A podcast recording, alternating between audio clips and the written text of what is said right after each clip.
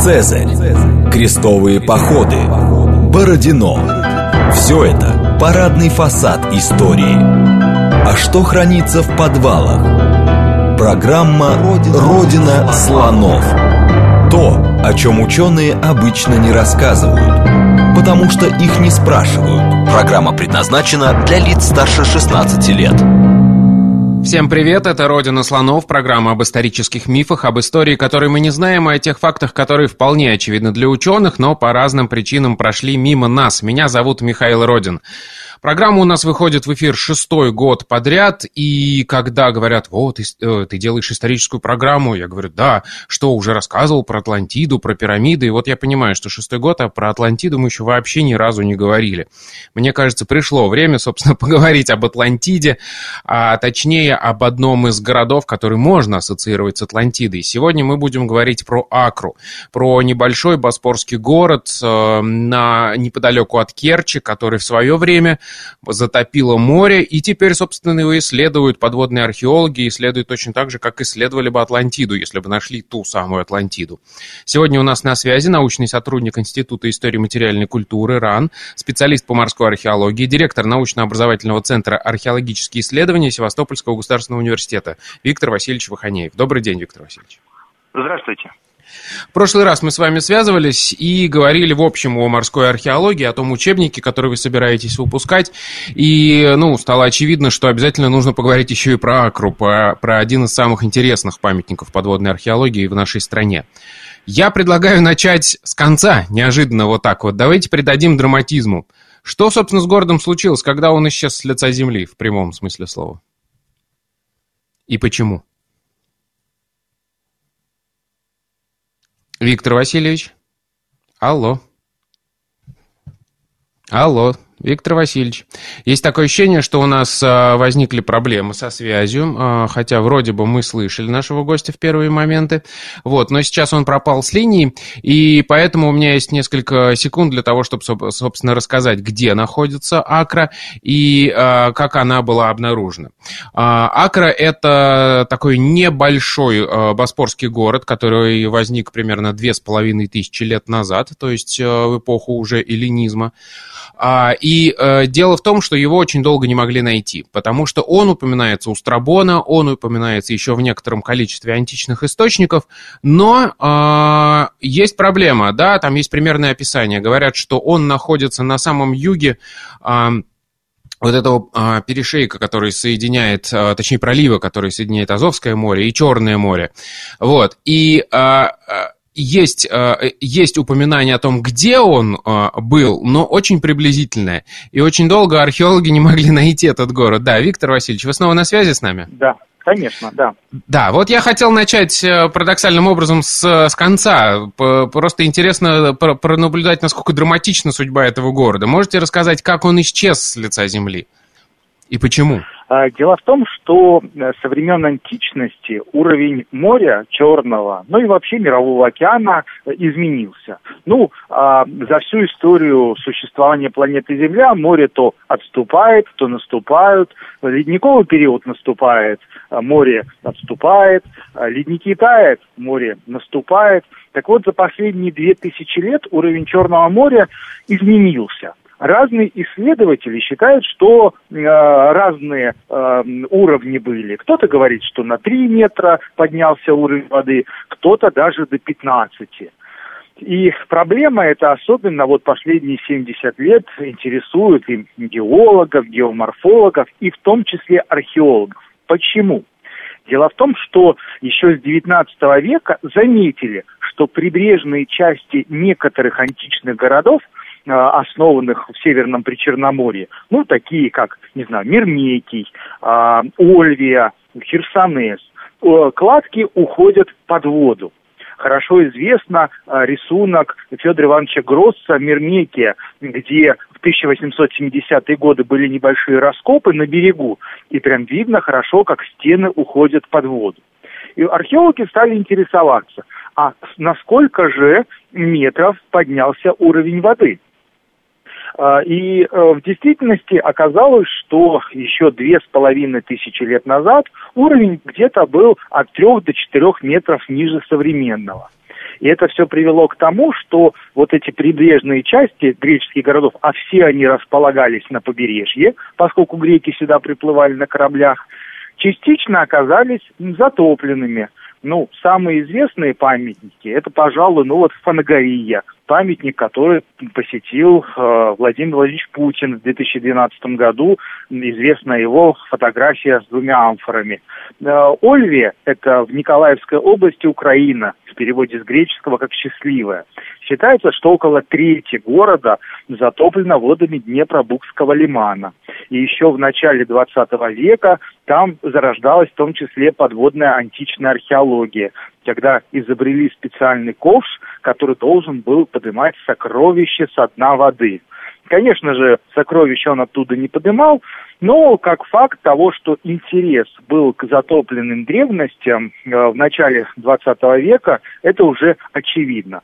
Ну и одна из самых ярких находок, наверное, начало 20 века, когда э, начинали строительство Феодосийского порта, а Феодосия это тоже один из древнегреческих городов, очень э, древний, да, он э, тоже в шестом веке до новой Милетинами был основан.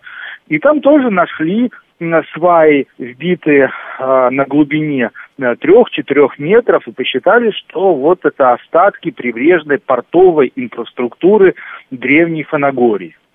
И к середине 20 века практически все греческие города, входившие в состав Боспорского государства, были точно более-менее локализованы.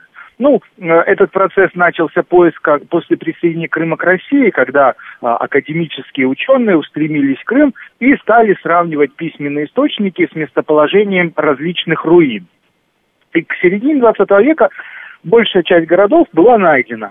Э, осталось лишь несколько, которые не могли найти. Ну вот на, со стороны европейского Боспора и города, как э, Гермисий, э, Зефирий, ну и Акра. Боспор Кемерийский, э, э, это древнее название Керченского пролива, считалось у греков, что э, пролив делит э, на две части Боспорское царство, на европейскую и азиатскую.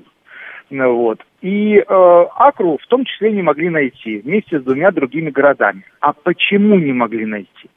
Дело в том, что прямой перевод слова «акра» с древнегреческого обозначает как ну, возвышенность.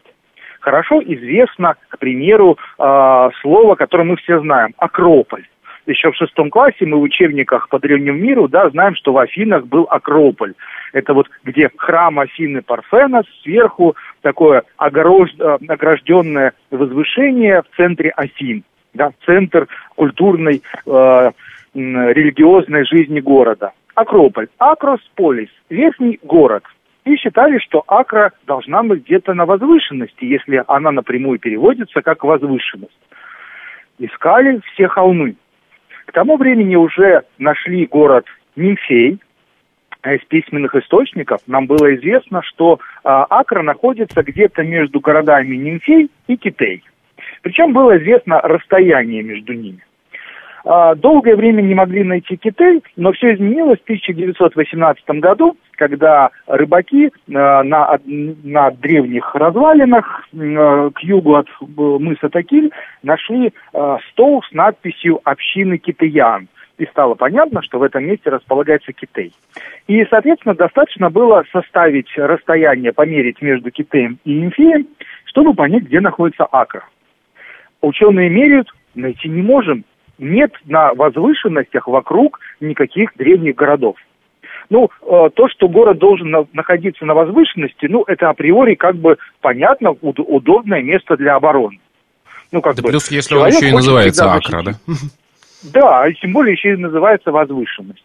Вот, не могут найти в 70-е годы на мысе Такиль вроде бы нашли то место, где мог быть город, начали проводить раскопки, и действительно даже культурный слой эллинистического периода нашли, но там всего лишь одно святилище, которое существовало хоть и несколько столетий, но тем не менее на городские постройки не было похоже.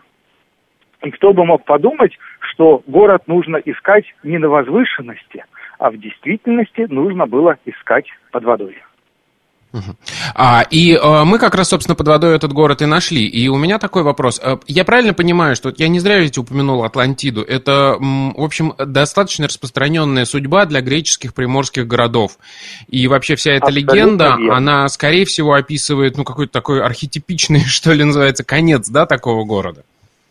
То есть это Конечно. нормальная ситуация. Более того, даже сами древние греки так или иначе э, встречали какие-то затопленные руины, остатки. Мы сейчас не будем а, особо останавливаться на, на судьбе а, ряда культуры эпохи бронзы, связанные там с тем же э, Критом, когда землетрясение. Э, не будем вот эту мифологическую часть поднимать, да. но даже современные греки, современные греки, э, современники античных греков, да, э, знали, что под водой находятся античные затопленные э, памятники. К примеру, совсем недавно был найден в Греции город Павлопетри, город эпохи бронзы который действительно очень хорошо сохранился, ну вот, и на момент античности э, их отделяло, ну, примерно э, тысяча лет от момента затопления этого города, вот, поэтому сами даже греки видели какие-то затопленные руины. Кстати, на этом городе Павлопетре сейчас функционирует э, большой крупный археологический парк.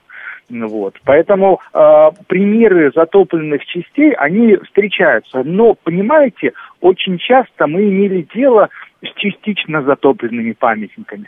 То есть какая-то часть была припортовая, действительно затоплена, а основная часть была на какой-нибудь возвышенности находилась, и ее исследуют наземные исследователи. А с Акрой история немножко оказалась по другой, потому что где-то всего лишь процентов 10-15 города находится на небольшой узкой полоске берега а остальные 85% города оказались скрыты волнами Керченского пролива. И вот тут как раз интересно, собственно, понять, насколько драматичной была эта судьба. Если я правильно понимаю, вот в данном случае, в примере с Акрой, у нас нет какого-то суперкатастрофического события, в том смысле, что достаточно э, планомерно происходило наступление моря, и люди успели оттуда переселиться, поскольку это не, несколько поколений заняло. Мы сейчас подняли очень серьезную научную проблему. В действительности спор с нашими коллегами-учеными э, до сих пор происходит, и мы не можем найти общего мнения. Я принадлежу к той плеяде исследователей, которые считают, что действительно это была не единомоментная катастрофа, что все это было растянуто во времени, по столетиям, что затопило вот буквально не, не сразу. Хотя э, есть другая точка зрения, она имеет место быть, что действительно была какая-то катастрофа, связанная с землетрясением, с прогибанием суши, и город ушел под воду. Но скажу так, что город Акра, который существовал где-то с V века до новой эры, до начала IV века нашей эры, а это практически тысячу лет, за свою историю переживал э, периоды и наводнений, и подтоплений. Потому что еще в 60-е годы учеными был установлен так называемый период фанагорийской регрессии. Это тот период, когда море немножко отошло на метр-два, и э, уровень моря понизился. Да? И Акра, которая была основана на низком, глубоко вдающемся в море мысу, и она освободилась, море освободило какие-то участки суши. И люди начали их осваивать. Но через какие-то 100-150 лет море начало отвоевывать некогда отданную раньше территорию. И мы прямо под водой, когда проводим свои раскопки, фиксируем, как древние греки начали бороться с вот этим постоянным подтоплением. Как мы это видим археологически? Дело в том, что у нас а, некоторые участки подсыпаны такими песчаными подушками, ну, э, мощностью там до метра, до полтора, то есть люди пытались искусственно себе создать возвышение. Некоторые архитектурные строительные остатки они подкладывали деревянными э, фундаментами. К примеру, одна башня э, на Акре, э, которая датируется ближе к концу IV века до новой была сооружена на мощном фундаменте э, из дубовых э, бревен, э, сложенных в форме клети. И что, ну, как бы это необычно, да, что под фундамент подкладывают вот такие деревянные клети. И мы как раз-таки считаем, что это был одна из форм адаптации э, греков для того, чтобы бороться с высоко поднимающимися э, грунтовыми водами. Потому что все а, остатки, которые были чуть раньше построены, как раз в период регрессии, когда вода отошла, там все красиво, ровненько, скопаны фундаментные ряды и сверху возводились строения. А здесь же через какое-то время вода стала подступать, и чтобы уже э, создавать какую-то мощную постройку, приходилось делать вот такие деревянные клети. Ну вот, к примеру, известно, что и в античности, и в Средневековье, когда колодцы копали, и чтобы их обложить камнем, вот под фундамент делали вот такие э, из бревен э, фундаменты. То есть это исключительно для того, чтобы бороться э, с возможным оплыванием из-за уровня грунтовых вод. Хорошо, мы еще подробно обсудим и сам город, я имею в виду его устройство, и то, как вы там работаете, а пока, мне кажется, нужно еще понять какие-то очень важные, э, такие ключевые, что ли, моменты. И вот один из таких ключевых моментов, Почему, насколько я понимаю, этот город, он еще чем уникален? Он очень хорошо сохранился, в отличие от других подводных городов на территории нашей страны и там близлежащих стран греческих. Почему он сохранился? За счет чего? Как это получилось? Это действительно уникальный случай, а, и э, волею судеб произошло слияние, посчастливило, посчастливилось по нескольким причинам. Ну, еще немножко вернусь к открытию этого города, потому что вот мы дошли до середины 20 века, когда все города нашли, а как же нашли Акру? И от этого мы сейчас определим э, уникальность сохранности. Дело в том, что э, к тому моменту, к 80-м годам, да, множество городов было найдено, а Акру нашли случайно. 12-летний э, школьник э, ходил по берегу и насобирал несколько десятков монет. Археологи знали, что где-то здесь под водой находятся какие-то э, затопленные остатки поселения к тому времени. Еще с 50-х годов фиксировали да, на берегу какую-то вымывающуюся керамику. Ну, как бы считали, что ну, какое-то поселение небольшое затопилось, да, э, вот, э, сельское поселение. А вот этот э, мальчик не просто насобирал монеты, но еще и составил э, такой самостоятельно нарисованный схематический план э, тех строительных остатков, которые он увидел на берегу. Дело в том, что э, зимой весенний-осенний период 81-82 годов э, штормами размыло э, весь песок. Песок вот так бы, как бы смыло, и он ушел, ушел дальше по течению. Обнажив тем самым на урезе воды э, кладки. И все бы ничего, но этих кладок было много, и все они были э, параллельны и перпендикулярны друг другу. То есть уже начала просматриваться какая-то э, основа городская, городская сетка, уличная сетка и так далее, какая-то городская топография. И этот мальчик насобирал еще большое количество монет. И все бы, как бы было бы ничего, если бы от самых ранних до самых поздних монет не было вот примерно разрыва около тысячи лет. Одно дело, когда там сельское поселение, которое там существовало 100-200 лет, 150 лет. А у нас показ... Э, вот монетные находки показало, что хронологический диапазон того, что находится под водой, очень большой. Это не какое-то мелкое поселение, это что-то крупнее. И тут еще один случай, который э, позволил э, найти э, Акру. Дело в том, что как раз-таки в 1981 году в, Ленинград, в Ленинградском отделении Института археологии был создан э, отряд подводно-археологический. Он назывался «Боспорская подводно-археологическая экспедиция» под руководством Константина Шилика. И они в этот, как раз-таки в эти годы приступили к планомерным изучениям Керченского пролива под водой, аквалангисты. И как раз-таки здесь сошлись звезды в одном месте, что эти археологи, подводники начали изучать э, Керченский пролив и обратили внимание в том числе на э, вот эти строительные остатки, которые, э, информация о которых мы им передали в Керченском музее, э, куда были переданы вот находки, обнаруженные этим школьникам. И когда аквалангисты погрузились на дно, они увидели уличную структуру, оборонительную стену города, оборонительную башню. И удивились. Почему? Несмотря на то, что вы действительно сказали, во многих местах у нас имеет место быть затопленные части античных городов. Ну, тот же Херсонес имеет в карантинной бухте э, приморскую часть затопленную, Ольвия имеет прибрежную часть затопленную, э, Патрей на Боспоре, Фанагория, даже Нимпей, Мирмекий. Но э, дело в том, что поскольку эти затопленные части находятся на минимальных глубинах от нуля до 4 метров, то эти глубины наиболее подвержены разрушительному действию э, гидрофизического влияния, штормов. Да? То есть, грубо ну, говоря, вол- волнами идет... разбивает, да, каменную кладку? Конечно. Когда идет мощный шторм, это все перемалывается. Тем более, ну, что такое культурный слой? Это не какая-то там глина плотная, да, вот. Это все-таки слой, э, накопившийся в результате жизнедействия человека, он немного рыхловат, и, конечно же, он очень сильно размывается, тем более, когда идет, ну, там, весенние или там зимние штормы. Станет лед, э, а в Керченском проливе лед э, становится, то может вообще это все и уничтожить. И поэтому все привыкли, что под водой мы чаще имеем дело с переотложенным культурным слоем. То есть переотложенным это наход... значит перемешанным, да, то есть не в да. том порядке, в котором он укладывался да. туда на почву. Это значит, что слоев как таковых нет, они перемешаны между собой, но находки есть.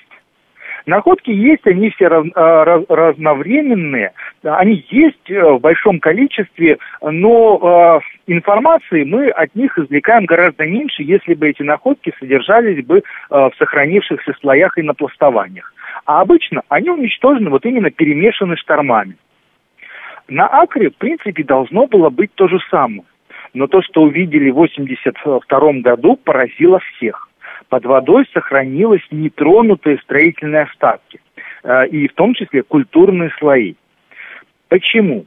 Дело в том, что мощная оборонительная стена, которая отсекала город, расположенный на мысу, от остальной части, грубо говоря, материковой, она позволила, э, послужила своеобразным барьером который не позволил размыть мористую часть города, э, быть уничтожен. То есть во всю высоту сохранившейся части стены все культурные напластования оказались сохранившимися. То есть, грубо говоря, у нас оборонительная стена города, возведенная в IV веке до нашей эры, послужила таким гидротехническим защитным сооружением, который не позволил размыть культурные остатки. А что нам это все в комплексе дало?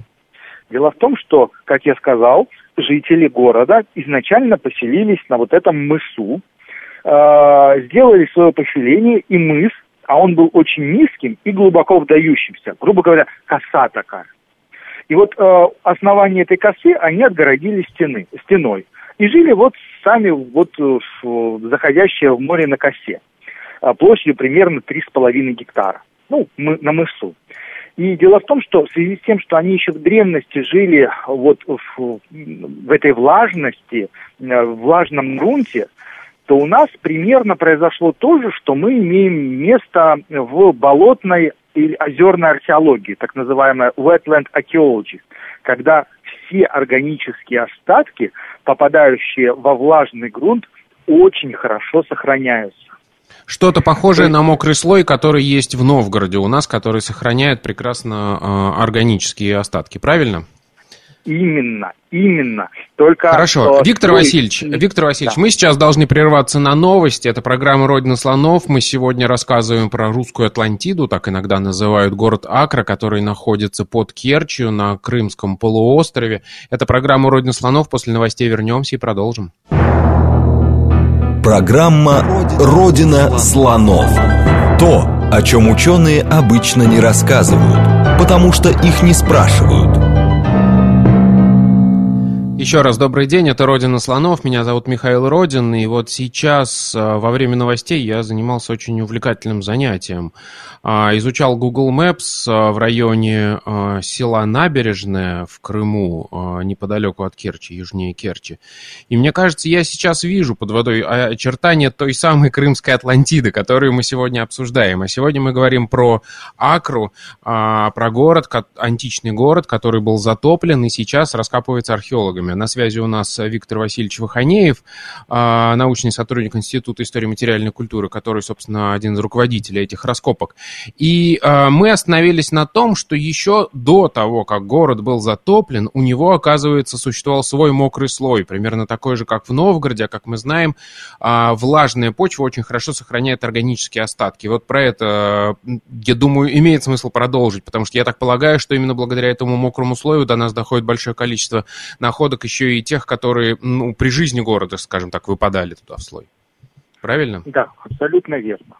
То есть, когда наземные коллеги э, к нам подходят и спрашивают, Виктор, зачем вы так много ресурсов финансовых, э, научных, физических тратите на исследование этого памятника, если, ну, вот, посмотрите, рядом такие же города, только на земле, которые можно проще копать, да, вот, и не нужно вам акваланги одевать, не нужно вам там э, специальное обучение проходить, а, и так далее. Результаты же можем такие же получить, как и на соседних памятниках по принципу аналогии. Я говорю, ребят, ну не совсем так. И здесь именно к тем а, находкам, которые мы можем встретить под водой. Дело в том, что учитывая, что жители древней Акры жили в постоянных условиях влажности, уже тогда, в античности, да, они практически на самой кромке берега возвели свой город внизу, э, то уже любые предметы, которые попадали в слой, они имели возможность хорошо сохраниться. В первую очередь органика. К примеру, мы под водой за последние э, годы нашли э, четыре деревянных гребня четвертого века до нашей эры. То есть нам очень хорошо известно... Две с половиной тысячи лет. Которым две с половиной тысячи лет. То есть у нас хорошо известны такие э, гребни э, в, в косторезном искусстве костяные. Такие бывали деревянные гребни э, в э, могилах, где, в принципе, там в условиях склепов была влажность и кое-где можно было находить. А в условиях города таких э, находок было единицы. Только потому, что, ну, вот на суше оно в почве сухой не сохранялось. А вот тут у нас на очень небольшом участке на раскопок было найдено четыре гребня. То есть в действительности дерево для древних тех же акрийцев, как и всего античного общества, было ну, одним из основных элементов, из которого делалось много там поделок, изделий и так далее. Просто ввиду того, что не сохраняется, у нас больше внимания в музеях мы обращаем там на амфоры, на гончарные изделия, да, вот, а дерево как бы меньше. Так вот, Акра нам дает прекрасную коллекцию таких деревянных изделий. Мы, мы находили там а, обработанные на токарном станке детали мебели. Еще наши предшественники в 80-х годах э, тоже находили э, элементы деревянные от мебели. Мы даже находим там древние веточки от костра. Вот жгли костер, и вот веточки, которые были собраны, они вот до сих пор там в этом слое лежат. То есть вот такая у нас особенность, которую э, не на каждом памятнике можно встретить. А, прекрасно. Давайте тогда вообще, собственно, опишем этот город, э, скажем так, во времена его расцвета, там, э, в две с половиной тысячи лет назад или две тысячи лет назад, в, во времена Христа. Как он выглядел, какого он был размера, сколько людей там жило и чем они занимались, что мы сейчас знаем по этому поводу. Да, а, на территории Боспорского царства было большое количество различных городов, поменьше, побольше, даже сформировался своего рода феномен малых городов Боспора. Это городки, которые были по площадью там от 3 до 10 гектаров с населением там, от 500 там, до нескольких тысяч человек, но их было достаточно много. Вокруг столицы Пантикопея были основаны такие города, как э, Мирмекий, Парфений, Порфмий, это к северу, а к югу э, был основан достаточно крупный Нимфей, а между ними Тевитака, малый город Боспора, ну и еще южнее вот э, Акра и Китей они располагались на расстоянии где-то 10-15 километров друг от друга. И, э, в принципе, э, Акра была основана, по-видимому, уже в период второй колонизации Боспора. Это внутренняя колонизация. Мы считаем, что греки, которые приплыли сюда в конце седьмого, начале шестого первого, второй четверти VI века до новой эры основали более крупные города и другие города типа Мирмекия, а вот Акру основали уже чуть позднее, в V веке до новой эры. э, для различных функций. Возможно, это был какой-то торговый перевалочный пункт, морской. Дело в том, что считалось у греков, что лед замерзал как раз-таки по акру. Даже древние источники нам пишут, что как раз-таки по а, юж акра это была южной точкой, а, докуда доходил лед зимой. А нижнее Акры уже лед, льда не было, и поэтому можно было кораблям э, зимовать э, на воде даже, и не надо было их куда-то вытаскивать. Так вот, Акра был одним из таких малых городов Боспора. Мы сегодня э, склонны считать, что его площадь была около трех с половиной гектаров. Почему мы так думаем? Дело в том, что... А это сколько в полях футбольных, чтобы понятно было? Ой, а я не знаю, сколько у нас поле футбольное в гектаре. В гектаре не знаю, но где-то там 100 на 100 плюс-минус километров. Ну, гектар это 100 на 100. Ну Значит, вот, то есть около по 100 на 100. Угу. Да, но мы должны с вами понимать, что греческие города – это не те города, которые в современности. То есть греческая жизнь в большинстве протекала на хоре. Хора – это прилегающая сельскохозяйственная территория. территория. Вокруг Акры большое количество полей, сельских поселений, небольших усадеб, где, собственно, эти боспоряне и проводили основной свой досуг, занимаясь сельским хозяйством. А городок это всего лишь центр культурной, религиозной, возможно, политической жизни. Акра хоть и не была никогда независимым независимым городом, но она подчинялась Пантикопею, столице. К примеру, там было найдено на Акре свинцовое письмо, а, греки писали письма, иногда в том числе и на свинце, процарапывали. И вот эти свинцовые письма до нас доходят. И вот на этом свинцовом письме было э, сообщение, что э, представитель государственной власти э, должен принять меры для того, чтобы бороться с наводнениями.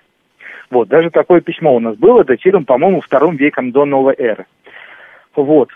И э, Акра была таким небольшим, но нормальным греческим городком, которым в IV веке до новой эры была в Босфорском царстве единая программа государственная, э, программа укрепления городов, когда, возможно, за счет э, государственной казны были укреплены все города, построены мощные оборонительные сооружения, в том числе на Акре построили оборонительную стену.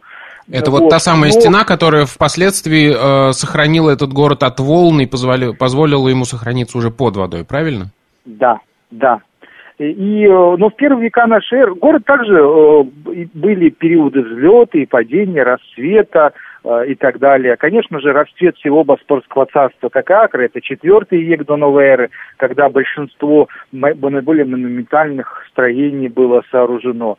К первым векам нашей эры город, э, возможно, на какой-то период даже был оставлен, а в первые века нашей эры э, город уже потерял статус города, его даже письменные источники называют полихнион, городок или селение, вот, и он уже состоит из серии э, разнообразных там крупных домовладений, усадеб, уже не без оборонительных э, стен, и э, население уже даже в материальной культуре было немножко победнее, а, кладки были попроще, не такие монументальные сооружения, как еще а, в предыдущие столетия.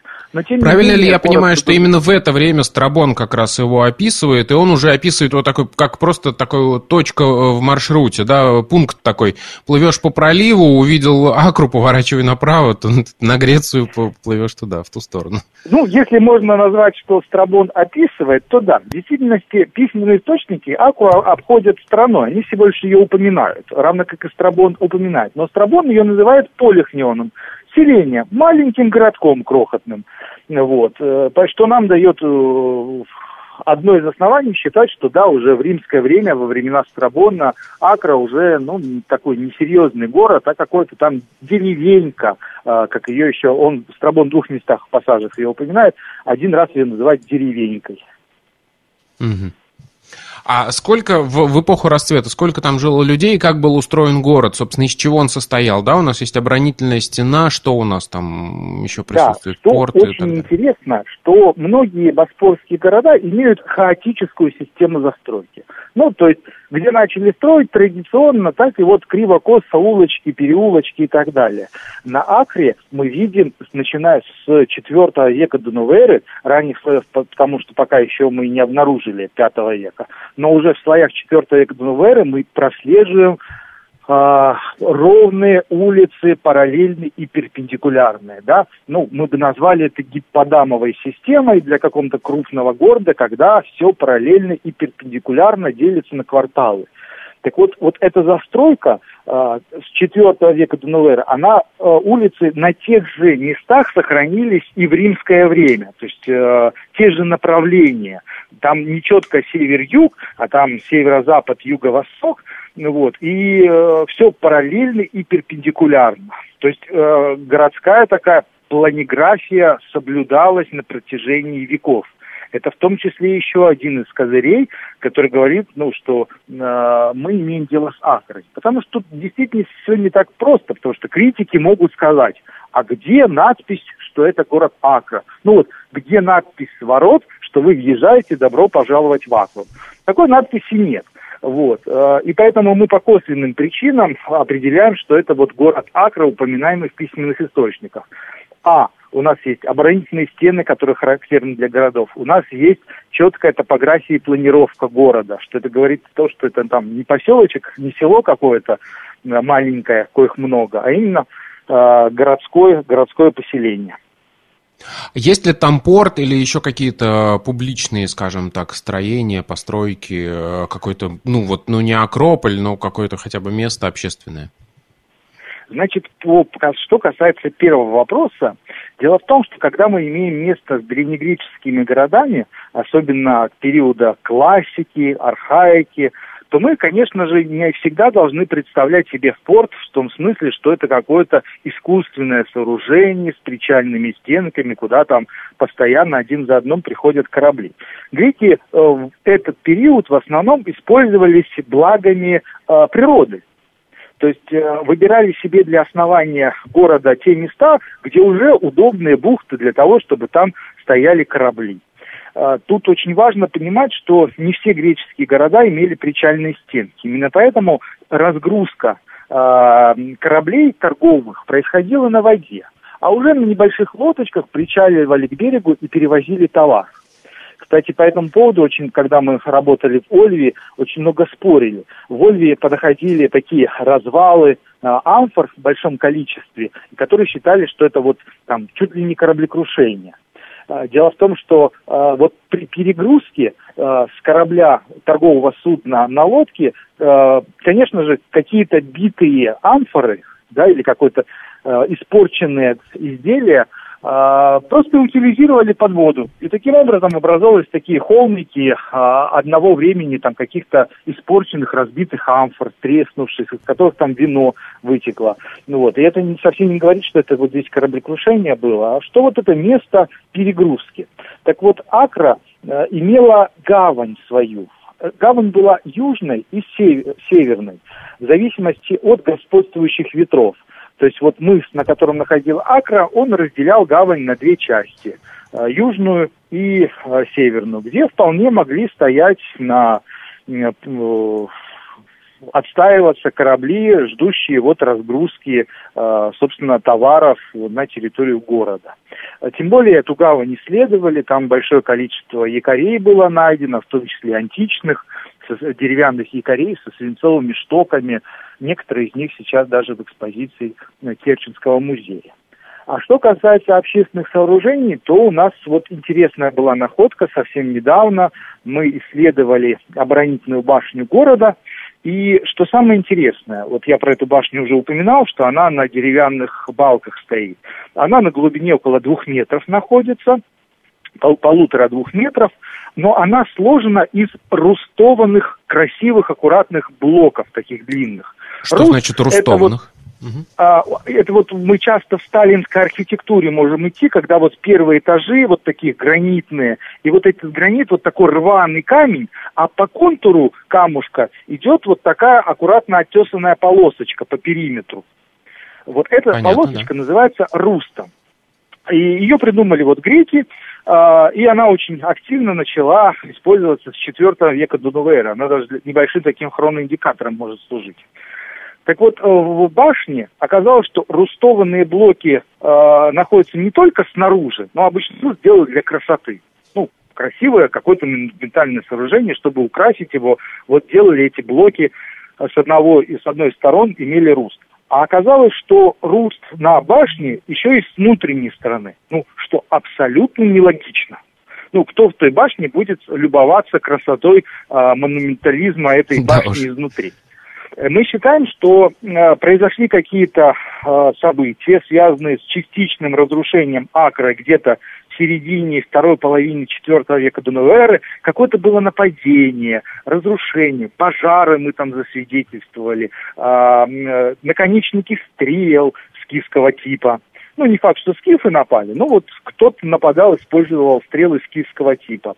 И вот после этого в срочном порядке начинают строить эту башню. А как быстро сделать башню, э, нужно взять, что-то разобрать. А лучше то, что было разрушено. И вот мы считаем, что эта башня была э, собрана из тех архитектурных элементов, которые принадлежали какому-то, ну, возможно, какому-то административному или городскому зданию, которое имело вот такие рустованные блоки.